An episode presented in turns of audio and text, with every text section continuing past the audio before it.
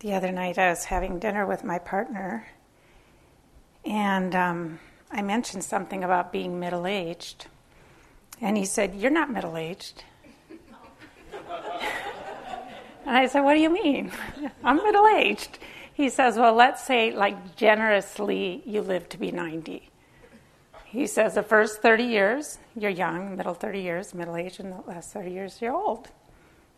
And you're, well, I'll give you a few more months, he said. I, I, I turned 60 in February. And um, I said, Well, what about you then? What are you? Because he turned 60 like six months ago.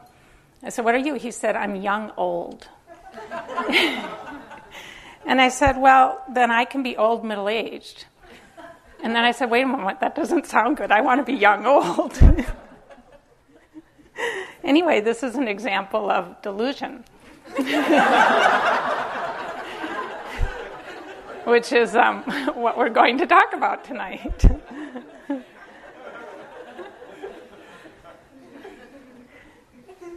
And it really is one of the great delusions, isn't it, that we have as human beings, is that we, we really don't grok that we're going to get old. Like, I was sitting there during the conversation, I was like, yeah, in a few months I'm going to be 60. I'm like, how the hell did that happen? and I had that thought regularly. It's not, it's not just every once in a while. It's like, wait a moment, the last time I remember I was in my 30s. how did this happen? Hmm. Well, denial is not just a river in Egypt, as they say.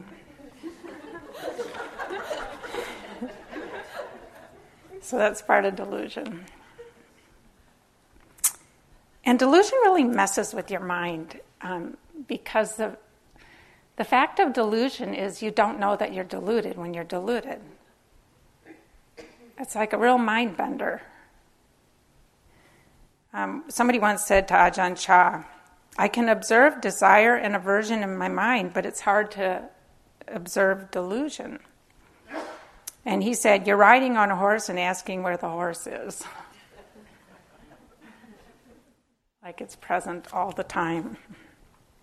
So it's a large subject, it's impossible to exhaust it, but tonight we'll just share some thoughts on it.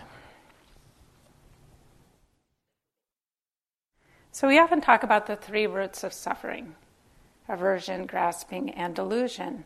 And we talk a lot about um, grasping and aversion, and we don't talk as much. Well, you could say we don't talk as much about delusion directly. However, that's also the only thing we've been talking about, but but we don't take it as a category and talk about it too much. So tonight I'm going to do that.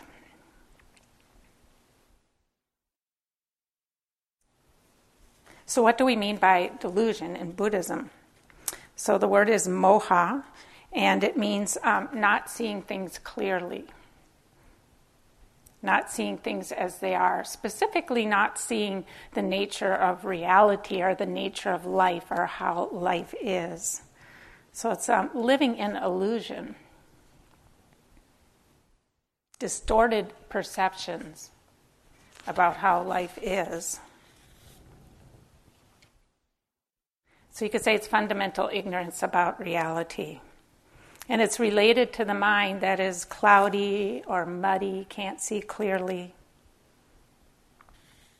So, what it means is that when delusion is present, we can't pay an attention in a way that gives rise to clear seeing and wisdom.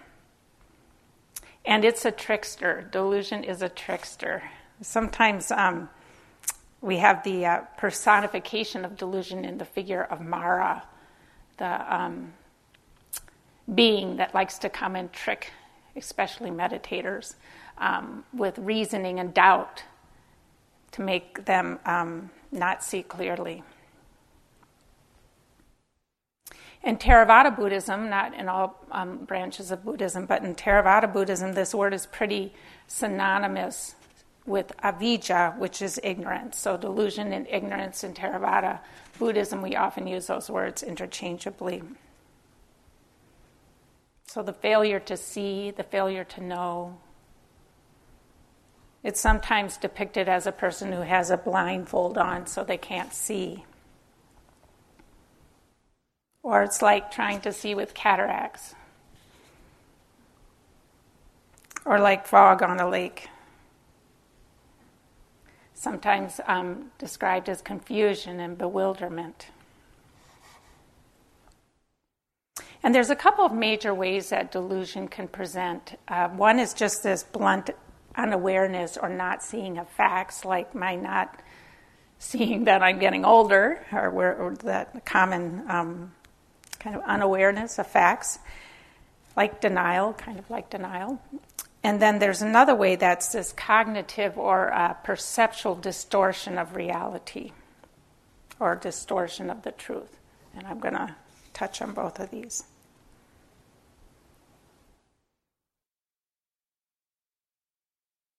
Either way, delusion has this um, quality of anesthetizing us. We live in imaginary worlds. We live in uh, made-up worlds that that are meant for to us to be a little bit more protected, to be kind of like shielded from the truth of the way things are. We see what we want to see. And so delusion is kind of one of the, uh, I, I, call it one of the kind of control strategies that we have for um, dealing with this world. These major control strategies being grasping, aversion, and delusion. They're all ways that we try to um, pretty much make the world be the way we want it to be, not the way it is.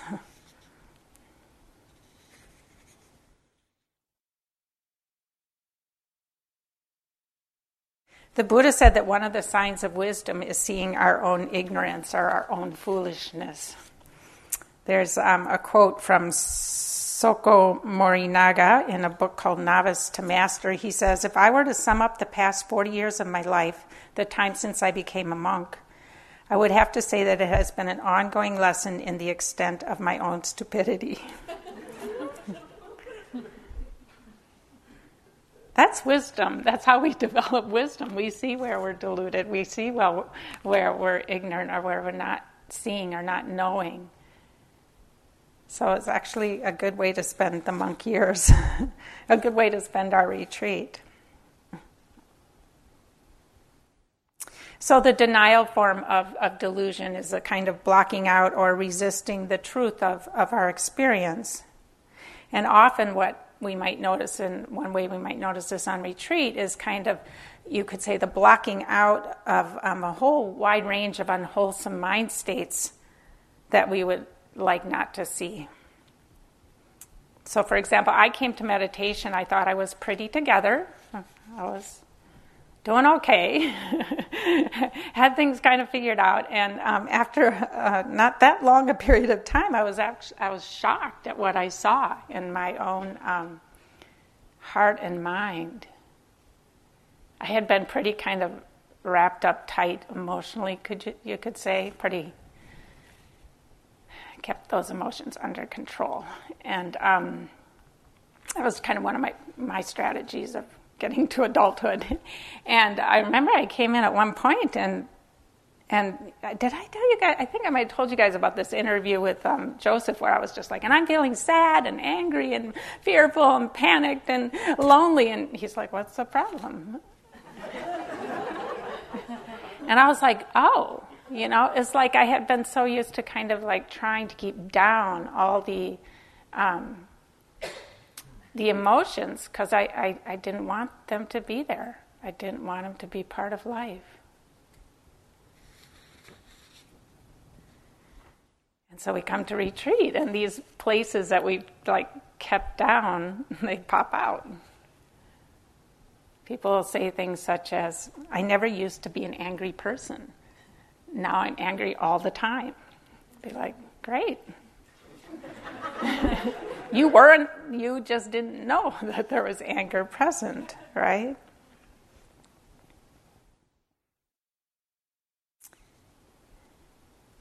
It's actually a relief. We don't always immediately recognize that. We, we can, um,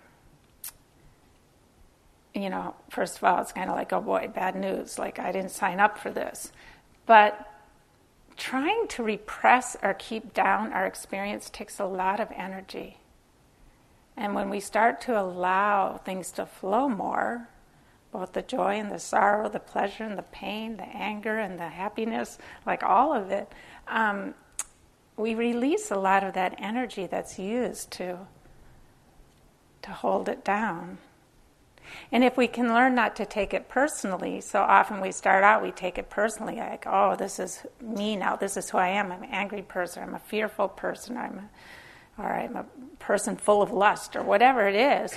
Um, and then we might kind of beat ourselves up for that, but we can learn to um, allow it to rise, allow it to be, allow it to pass away, and to see that it's just life. It's life manifesting.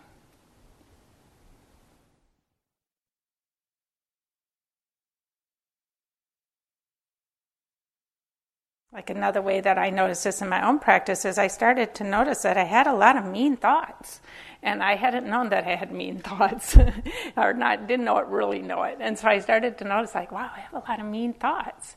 And at first, I took them really personally, and then after a while, I'd be like, oh, there's another mean thought. Oh well, it's like, and then when I didn't take them personally, it was it, it didn't matter. Just it's arising and passing away.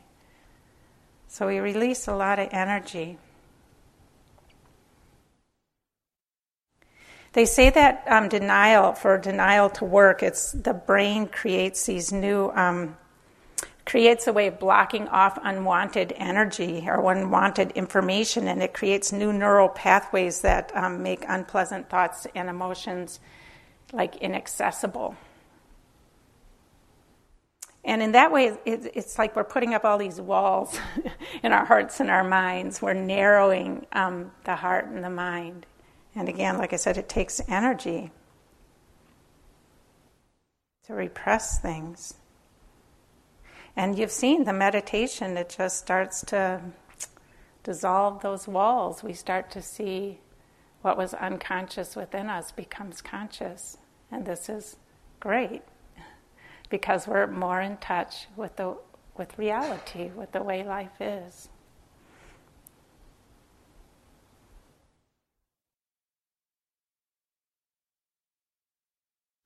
So, so, so denial, like uh, turning away from the truth or finding ways to um, avoid seeing the truth.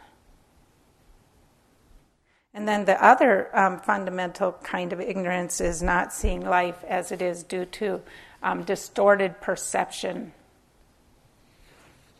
cognitive and perceptual distortion, you could say. So, the fundamental thing, by now I think you know the fundamental truths of life that, that we want to understand are um, anicca, anatta, and dukkha. So, impermanence, suffering, and not self. And what happens is that the way that perception works, we only see the surface of things. We don't see deeply. And so, on the surface of things, we, we see permanence, we see self, we see gratification and what we do with meditation is, is learn how to see more deeply so that we can be more aligned, aligned with the truth. So these distortions of the truth actually also create uneasiness, they create discord within us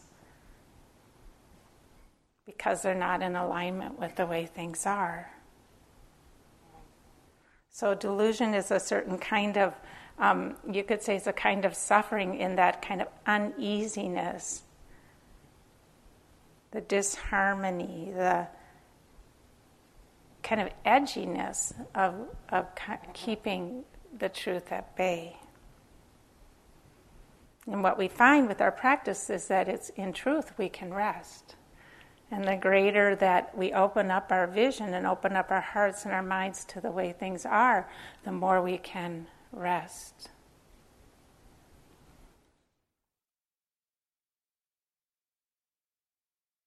So, what perpetuates delusion?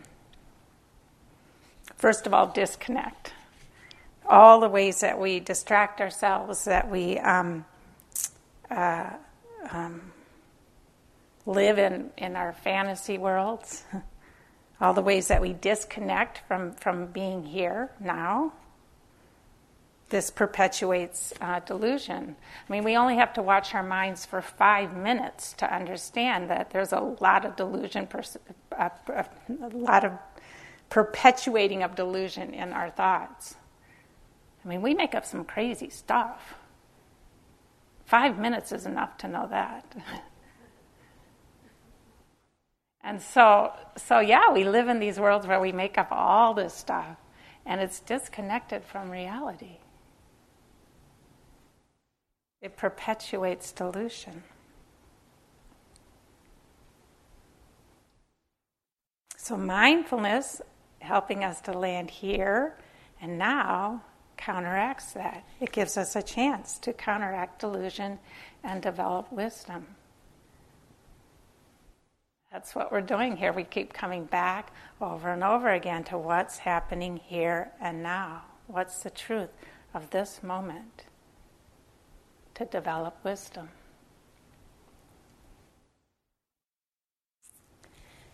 Another thing that perpetuates delusion is tricks of perception. So you can't really talk about delusion without talking about perception.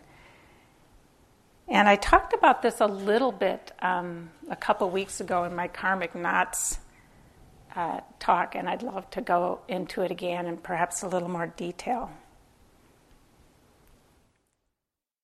We tend to take our perceptions as truth. We tend to really believe our perceptions, and, and we have to really um, take a look at that. So, the way perception works is there is sense contact, and then the mind goes through, you could say it's files, it's file drawers in the mind, and it names what's happening, it decides what it is. So let's say there's a, a sound, sense contact, a sound. The mind, the um, mind goes through its little files and it'd be like, "Oh, okay, uh, that's the heating system." And then it interprets what is seen or heard, tasted, smelled, thought. So it uses memories and um, associations, conditioned perceptual categories to uh, interpret it so we know more about what it is. And this interpretation is just a best guess. It's based on prior experience. It's kind of like the, the mind sees a bunch of dots and then connects a line and makes a picture out of it. So it takes a few reference points and then creates what it believes is the truth. I'll give you an example. So one day I was sitting outside um, near a marsh. I, I like to walk in the woods and sit, just sit different places in the woods and meditate. So I was sitting by this marsh, and it was a very windy day. I think it was like after a hurricane had passed nearby or something, but it was really windy. And I'm sitting there, uh, kind of just being quiet and watching my mind and watching what was going on. And so then I hear this noise behind me. It's like kind of a crackling noise. And my, my, I was really quiet, so I watched my mind, and it really was like watching it like flip through a bunch of charts. It was like this all happened very quickly. It was like, is it that? No, that, no, that, no. It was like no, no, no, no, no, no, no, no. And then finally it landed. It said, oh, must be water going over rocks. That was like the best guess it could come up with. And then in the meantime, like during that second, this huge tree fell down behind me, like two or three feet away. You're lucky I'm here. and um, that was the sound. The sound was the tree, like starting to break, right? And um, but my mind didn't really have a file for that. It wasn't really in there. It now has a file for that. Believe me but but so it just guessed, right? It was like, oh, must be water going over rocks. And later, as I was walking home, I was sitting on a bridge. There's a little bridge over this creek, and um, I was actually laying down on the bridge, looking up at the. It's wait, nobody walks. Hardly nobody walks there. And so I was laying on the bridge, and I was kind of looking up at the trees, and um, something touches my hand. And my first thought, flip, flip, flip, flip, flip through the chart wild animal. but then I opened my eyes and it was just a neighbor's dog. So perception is doing this all the time. It's making up um, best guesses about reality, and it fills in a lot of um, information, makes a lot of su- assumptions.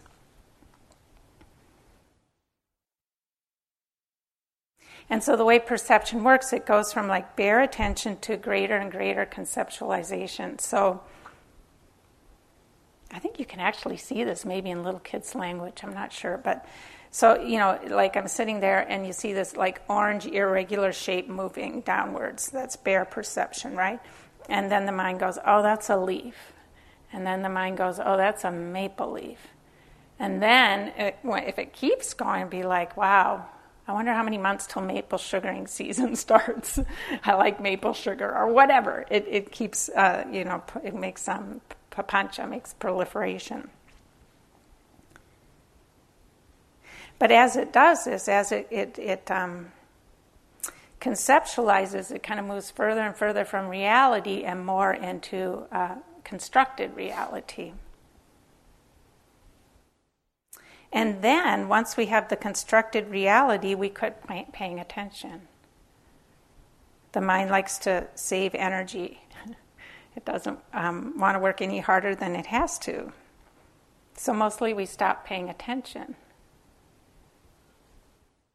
So when, a, when an object seems familiar to us, it's actually um, that we've stopped paying attention, that we're probably more paying attention to the concept rather than the reality. Like breath, right? After a while, this happens to all of us. If your breath is your anchor, after a while, like, well, I've seen, you know, I've seen this, seen, I know what a breath is, and um, we start to kind of disconnect. We're not so interested, right? But actually, each breath is different. So the concept makes it kind of a generalization while, while the experience itself is fresh and new and always different.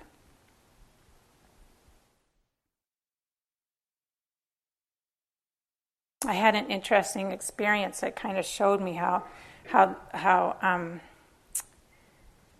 how with conceptualization we can stop seeing. One time, many years ago, I, I worked um, as a therapist, and I speak Spanish, so I worked with a lot of people who are um, Spanish speaking Puerto Ricans. And uh, one woman I was talking with, she was new in the country, uh, had only been here a few months, and um, she's talking with me, and she is looking out the window, and she says, Rebecca, there's this gorgeous bird out there she said it in Spanish, but anyway, I'll say it in English for you guys. She said, um, There's this beautiful bird out there. I love birds. And so I was like, Oh, really? So I went to the window to look out, and I turned her and I said, Oh, it's just a blue jay. and then I was like, Wow, that's really interesting. Like she saw the bird. I did not see the bird, I saw my concept of the bird. So for her, it was fresh and new, and for me, it had in some ways died. I didn't see the bird. And ever since then, it's like every time I see a blue jay, I really look at it. They're beautiful birds.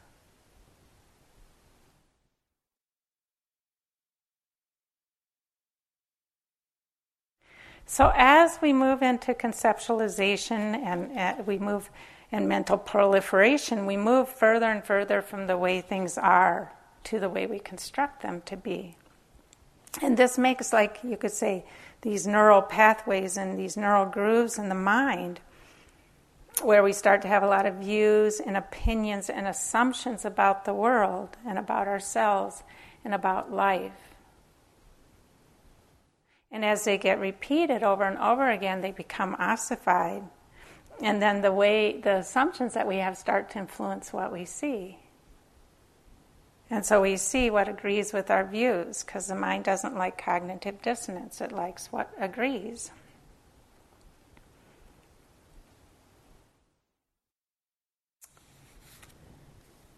There's a story from um, the ancient, uh, I think, Confucian philosopher Lao Tzu. Once upon a time, a man whose axe was missing suspected his neighbor's son. The boy walked like a thief, looked like a thief, and spoke like a thief. But the man found his axe while digging in the valley, and the next time he saw his neighbor's son, the boy walked, looked, and spoke like any other child. So if we believe things to be a certain way, it distorts our perception. We see what confirms or what um, uh, agrees with our views.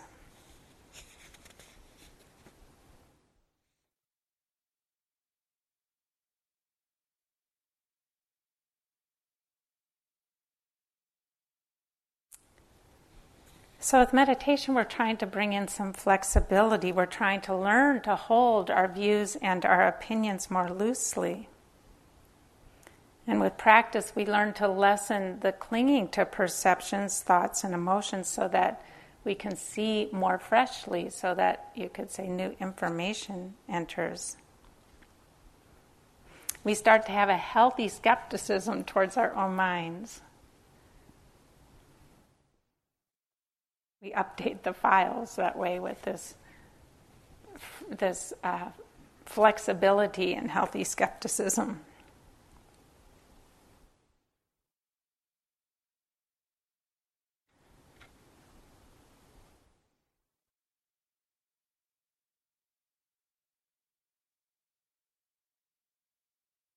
One time a yogi came in and said to me, so wasn't this retreat a different retreat? A yogi came in and said um, she was talking about these triggers that she had in this long train of thoughts and emotions that followed up. And then at the end of this long train of thoughts and emotions, she, she had this thought You made that up. And suddenly she was free from her attachment to her opinions, and she found that fresh information could enter. It was a big moment for her. It was like, You made that up. And um, we can see this often that we, we make up so much and we start to be able to try to hold it with flexibility and space. So, this is a way that mindfulness supports us so that wisdom can enter. I say anytime that we have some rigidity around our views, it's, it's good to check it out whether there's delusion there.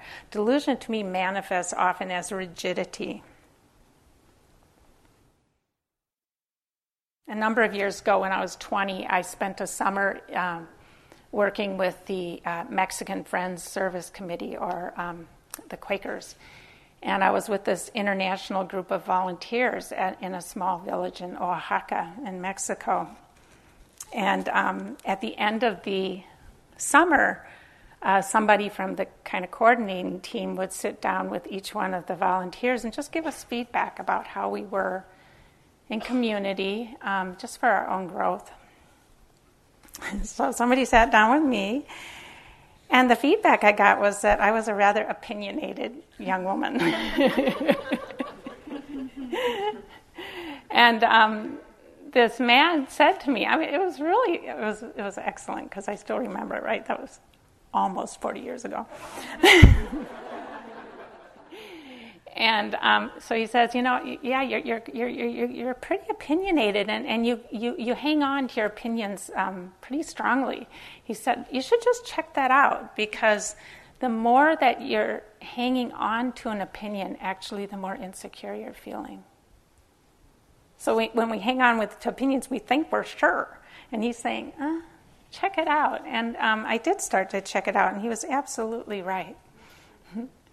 like that rigidity, that rigidity of attachment to my opinions was actually um, the key to the fact that, that there was delusion there.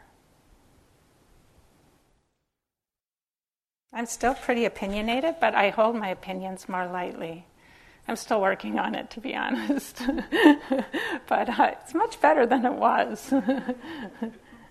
In fact, I really enjoy these days saying I don't know. It's um, like I'll find myself kind of uh, spouting some opinions about stuff, and, and then I'll stop and I'll go, you know what? I really don't know. And it's such a relief. It's like, you know what? I don't actually have to have an opinion about that. Great.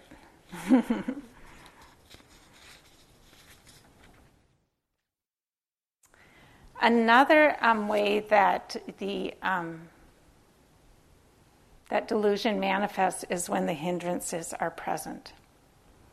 So all of the hindrances always co arise with delusion. So if a hindrance is present, suspect delusion is also present.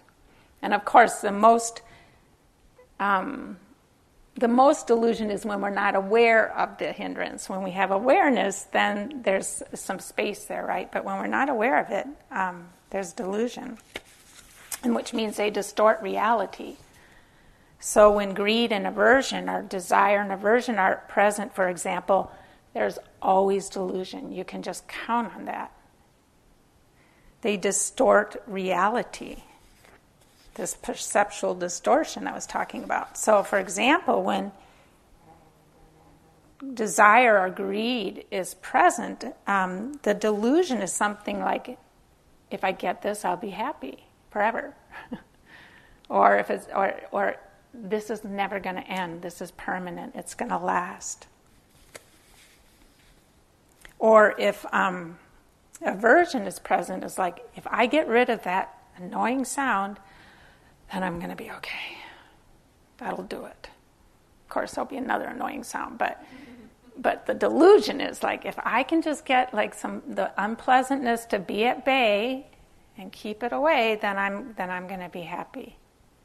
Desire is like if I can just get enough pleasant lined up, you know, pretty consistently, then I'm going to be happy. Delusion.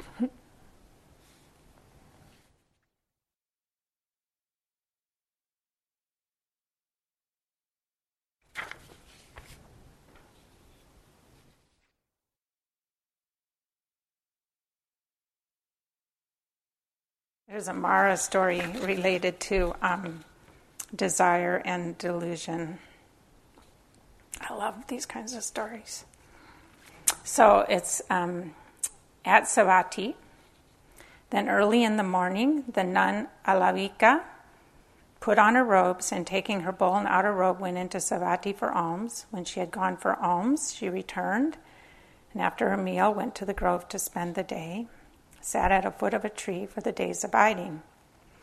Then Mara, the evil one, wanting to arouse fear, horripilation, and terror in her.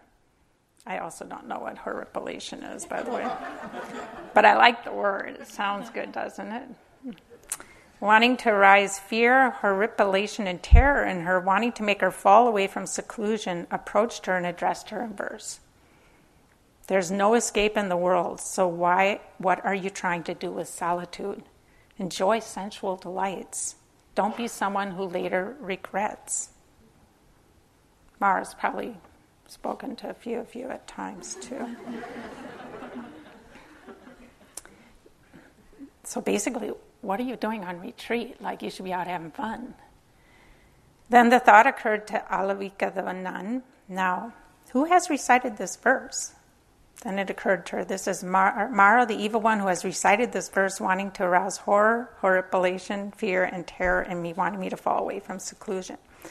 So she addressed him in verse There is an escape in the world well touched by me with discernment, with wisdom, something that you, kinsmen of the heedless, don't know. Then Mara, the evil one, sad and dejected at realizing Alavika, the nun, knows me, vanished right there. I know you, Mara.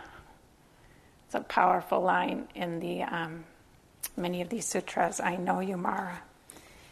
And often Mara goes off in the corner and says, and Mara went off, sad and dejected, scratched in the dirt in the corner. And so yeah, so he's been defeated in Dharma combat, you could say. So he tries to sneak in with helpful suggestions, delusion, and seeing him is the key, or seeing it, them, is the key.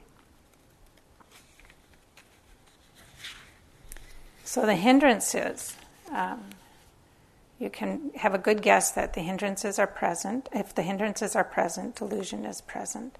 So it can help us to have a, like a healthy skeptic, skepticism when our mind is caught in a hindrance. You could say when the mind is under the influence of a, of a hindrance, maybe you should just have a policy to not believe it. I do this around um, sleepiness or, or sloth and torpor. So I'm a morning person, nighttime is not my strong point. And so I just have a standing rule that I will not believe what my mind says after 8 p.m.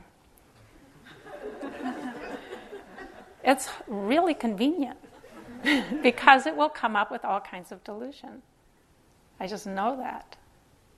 And I won't have the energy. So I'll make a deal, sometimes say, look, we can think about that tomorrow morning at 9 o'clock. when, when, I, when I, you know, I, I have more energy.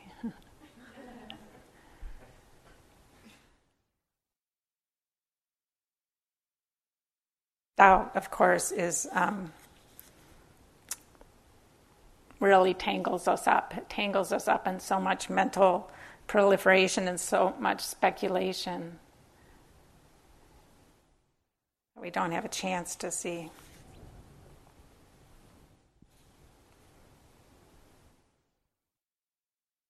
And then another way that delusion is perpetuated in the world is by, um, and I've kind of touched on this a little bit, it's by living in the conceptual world.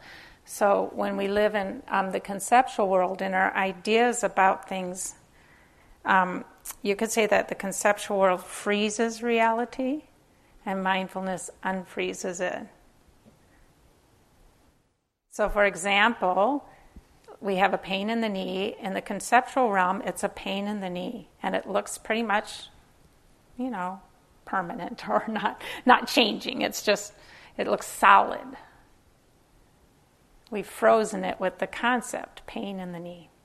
But when we get close with mindfulness, we start to see that what we call a pain in the knee is actually a changing experience. It, the, the pain maybe waxes and wanes and it moves, and maybe it's one way in one part of the knee and another way, you know, maybe it's stinging here and stabbing there. Um, and and it, it's it's not uh, it's not solid. You could say it goes from being a noun to a verb.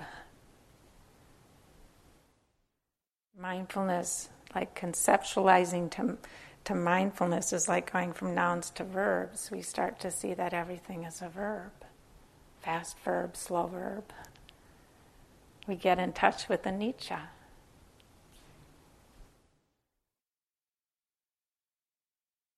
And so every moment of mindfulness, like these moments of mindfulness, they like put uh, pinholes in the veil of delusion, you could say. They, they help us start to see through kind of the habitual patterns of the mind, the habitual assumptions of the mind, the, the frozen concepts of the mind. Every moment of mindfulness helps us start to see through, to see what is really true about life.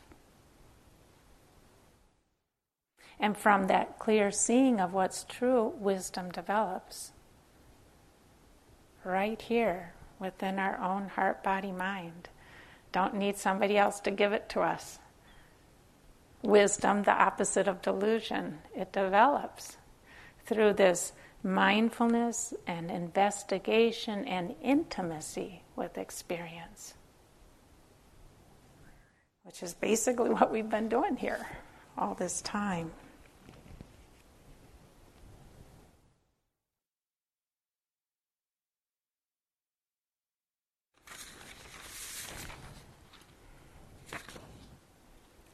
So, meditation gives us a chance to um, clear up perception and to move more closely to things to see them as they truly are. And again, what we're, what we're seeing is anicca, anatta, and dukkha. Change, which we talk about in almost every talk, is the fundamental truth of this world. Aging, aging's in the change category, right? And so if we live um, a little bit pulled back, it's like we can ignore the truth of change. If we live disconnected, we can ignore the truth of change. But when we start lining up those moments of mindfulness, especially when they um, come closer and closer together, what we're going to see is change and more change and change. And then from that, we start to see that things are not reliable for permanent happiness. We start to see that what we call ourself is this changing process. A verb, that what we call ourselves is a verb, it's not a noun, it's not something that we can actually peg down.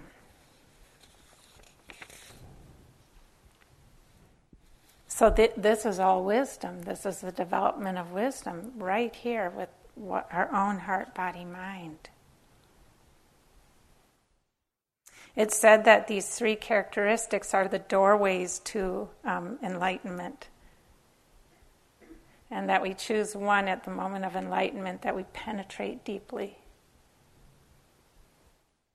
Here's the veil of delusion.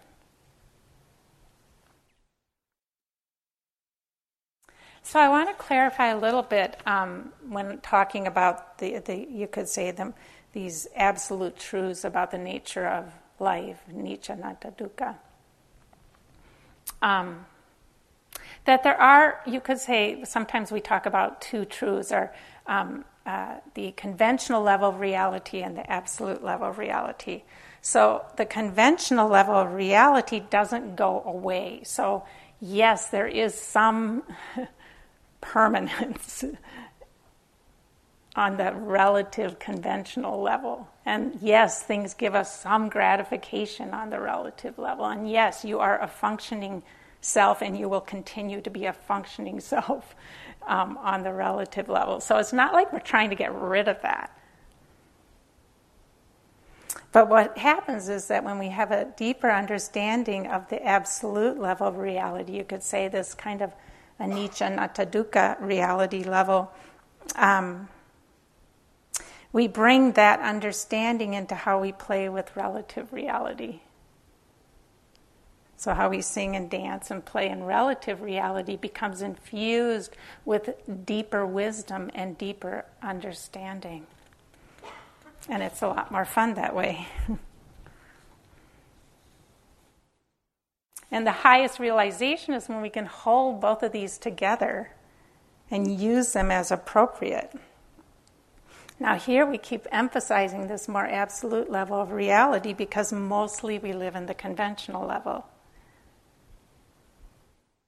And this is a unique opportunity with the silence and the mindfulness to, to to deepen our understanding and our wisdom around this more absolute level.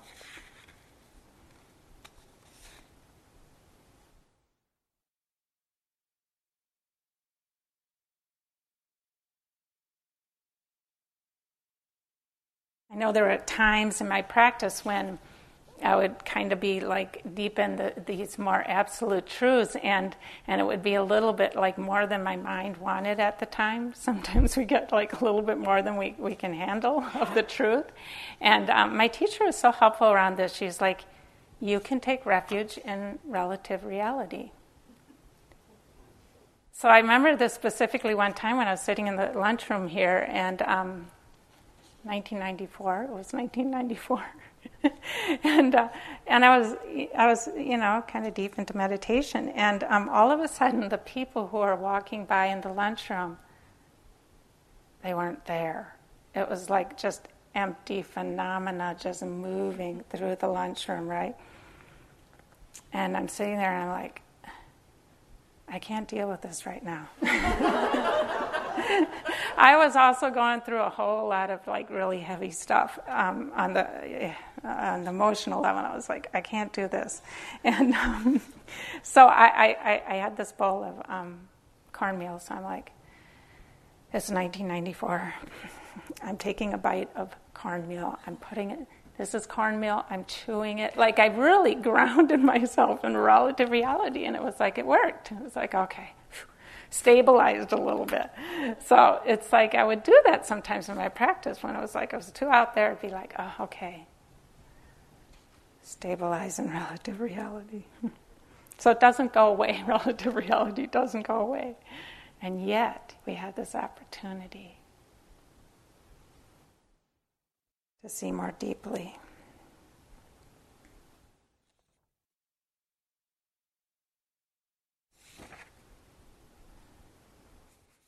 So, mindfulness makes it all possible. Mindfulness, investigation, open mindedness, curiosity, very helpful.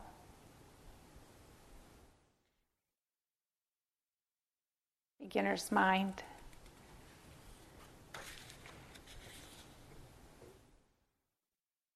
One time, my um, partner was uh, telling me about the time he took a group of uh, students to this glass blower, uh, the workshop of a glass blower out in Western Mass where we live. And um, he was talking to the students, and um, he was gonna, you know, he was teaching them like they were beginner glass blowers, you know, and he was teaching them how to do it. And um, he said something that my um, partner uh, told me about, which I really loved. I think it really applies to meditation. He said that the um, teacher, the blacksmith, or not the blacksmith, the glassblower, said, I want you to slow down and savor being a beginner. As an artist, I've been doing this for 30 years, and I spend most of my time trying to get back to seeing that glass as a beginner. That's what we're trying to do in meditation is see it all as beginners with that kind of freshness and that um, openness.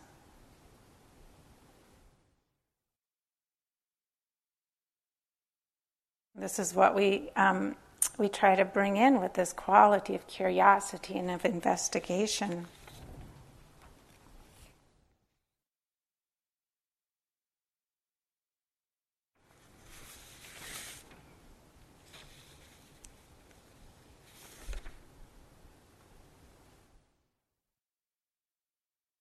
I feel like um, so so so. As I was saying, the trick with delusion is we don't know that we're deluded. Um, so how do we see delusion? Because we don't know that we're deluded. I feel like we can start to see, or I notice that we can start to see, like it has a certain scent to it, and it's a, a scent like of rigidity or dullness. And so, being on the lookout when we see like rigidity in the mind or dullness in the mind, like good time to look and see. When there's rigidity, it's like actually questioning the mind or questioning what we're believing. It's usually up to no good when there's rigidity.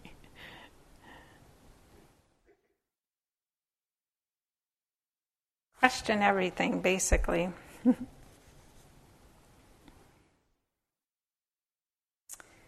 So, one thing that also helps with this deeper seeing and the development of wisdom is uh, relaxation.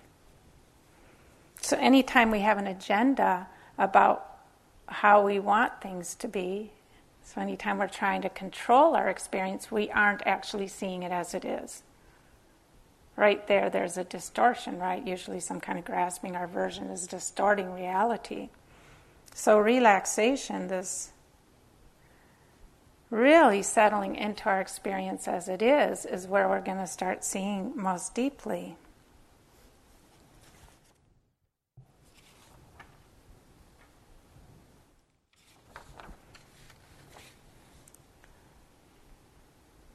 This is one of my favorite quotes. It's by Adyashanti. The role of spiritual practice is basically to exhaust the seeker. If the practice does what it's supposed to do, it exhausts our energy for seeking, and then reality has a chance to present itself. So, right, we try, we're seeking, seeking, trying to figure out how we can make things be the way we want them to be. And then finally, we kind of get exhausted with that and we start to relax into the way things are. But it's not so easy to relax, right? We say, relax.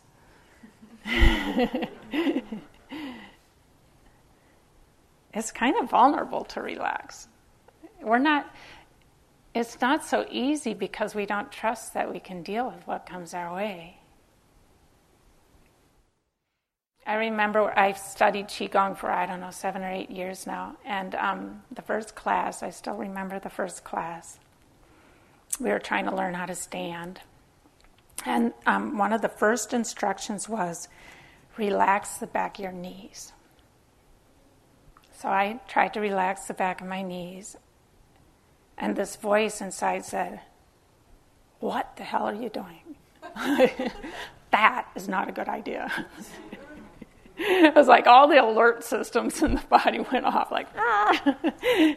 and I actually quit. I kept studying because I was so curious about that. I found that so interesting. Relax the back of your knees. Hmm. We'd rather manage what's coming our way than relax. You know, on one level. On another level, we'd rather relax. But, but there's this kind of back and forth, right, between relaxation and control. And when we talk about, you know, connecting with the body and relaxing, um, just we have to be really careful that we don't make it a project, right? Because if we're if we're trying to relax and that becomes our agenda, then we're not going to see things as they are. Because the, the effort to make things be a certain way will distort. So we can suggest it, and then we have to just see what happens. And that's what I kept doing with Qigong. I'd just like suggest to the back of my knees that they would relax and then see what happens. And as our confidence grows that we can deal with the way life is, then we um, relax more and more. I'd say that meditation is a, is a process of deeper and deeper and deeper true relaxation. And it grows at the speed that we trust ourselves, trust ourselves with reality.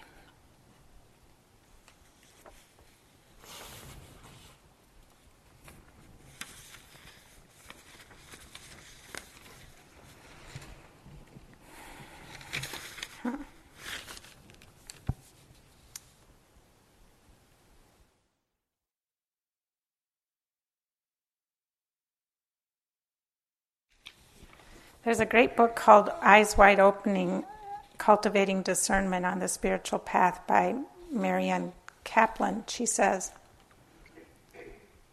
Rather than placing all of our attention on trying to know everything, which is often a defense against the frightening vulnerability of our human condition, let us strive to not know and let the barriers erected by our spiritual arrogance and superiority be worn down until we can become permeable to the wisdom of life itself.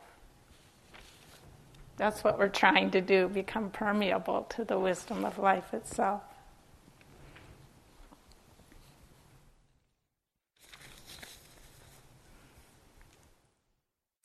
One place that I've learned so much about delusion, which I referred to this morning briefly, was um, in anti racism work. So, here at IMS for about 10 years, we've been engaged very actively in um, anti racism work, and a big part of that is training ourselves um, in how racism works and our own conditioning. And what I've loved about that work is that it blows my mind. so I start to see um, that I started to see that I don't know what I don't know. So I started to see delusion. And I found that quite fascinating to, um, to see that, to see that I didn't know what I didn't know. And very mind opening. And it really helped me to start to like question a lot of things and question uh, and be curious about a lot of things that I think I know about. And like, do I really know? Very mind opening experience.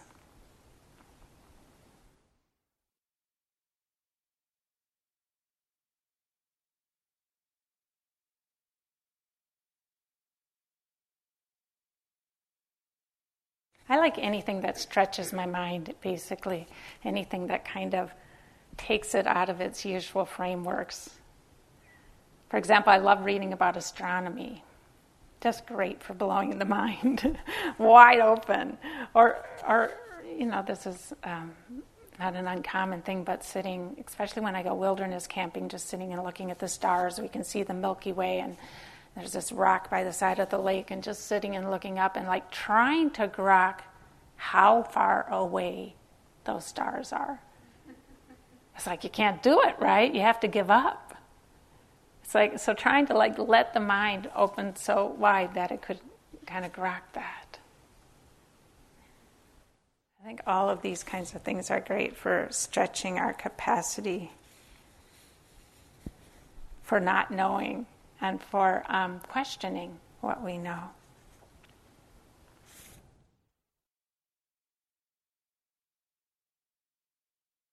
So, with practice, we get uh, stronger in being with reality. We, we keep coming back to here and now, life, the truth as it's manifesting here. And we increase, you could say, we increase our capacity to be present in reality. We increase our um, capacity for equanimity and for strength in this wild world that we live in.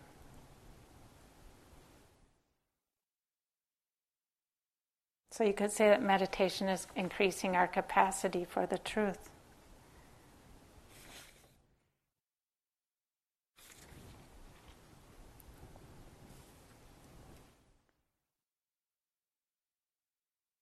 So, this great process of purification is one where we see the layers of misperception, the layers of misinterpretation and delusion that we've put on reality, and then we discover what's true and real underneath those layers.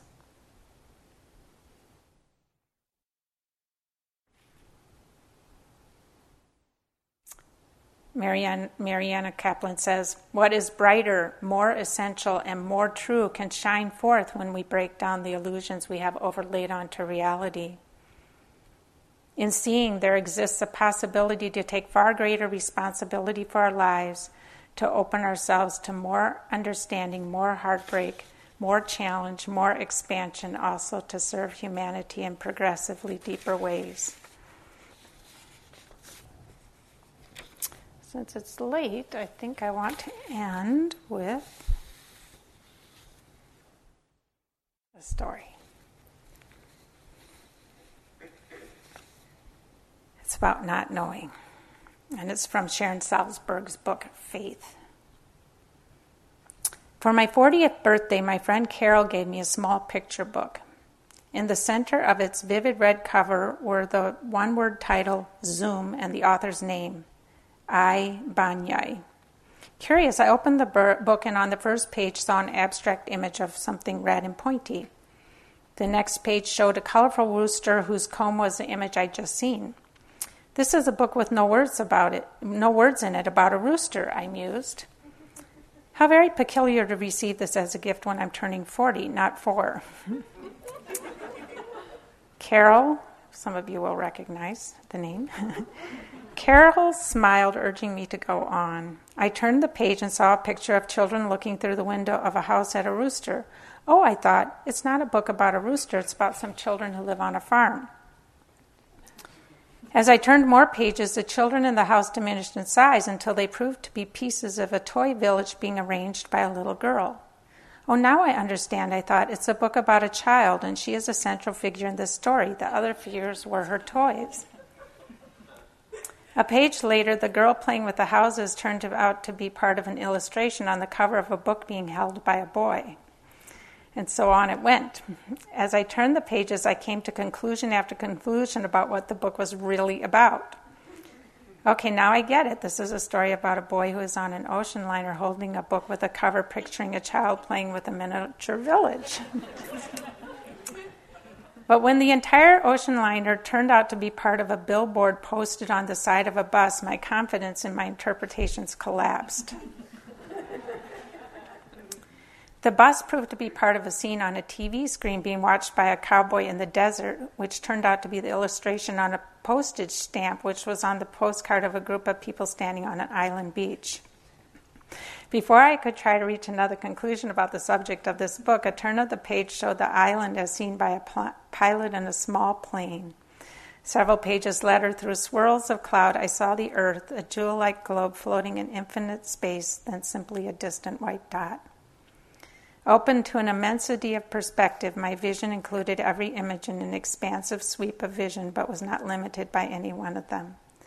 I looked up at Carol and said, I feel like God.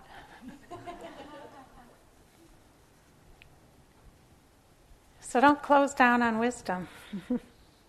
Keep the mind open and let our vision uh, continue to expand.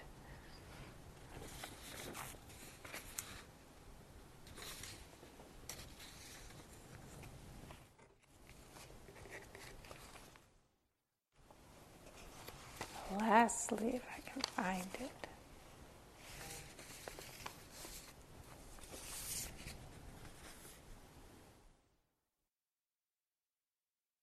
Rumi, the famous Sufi mystic, is said to have written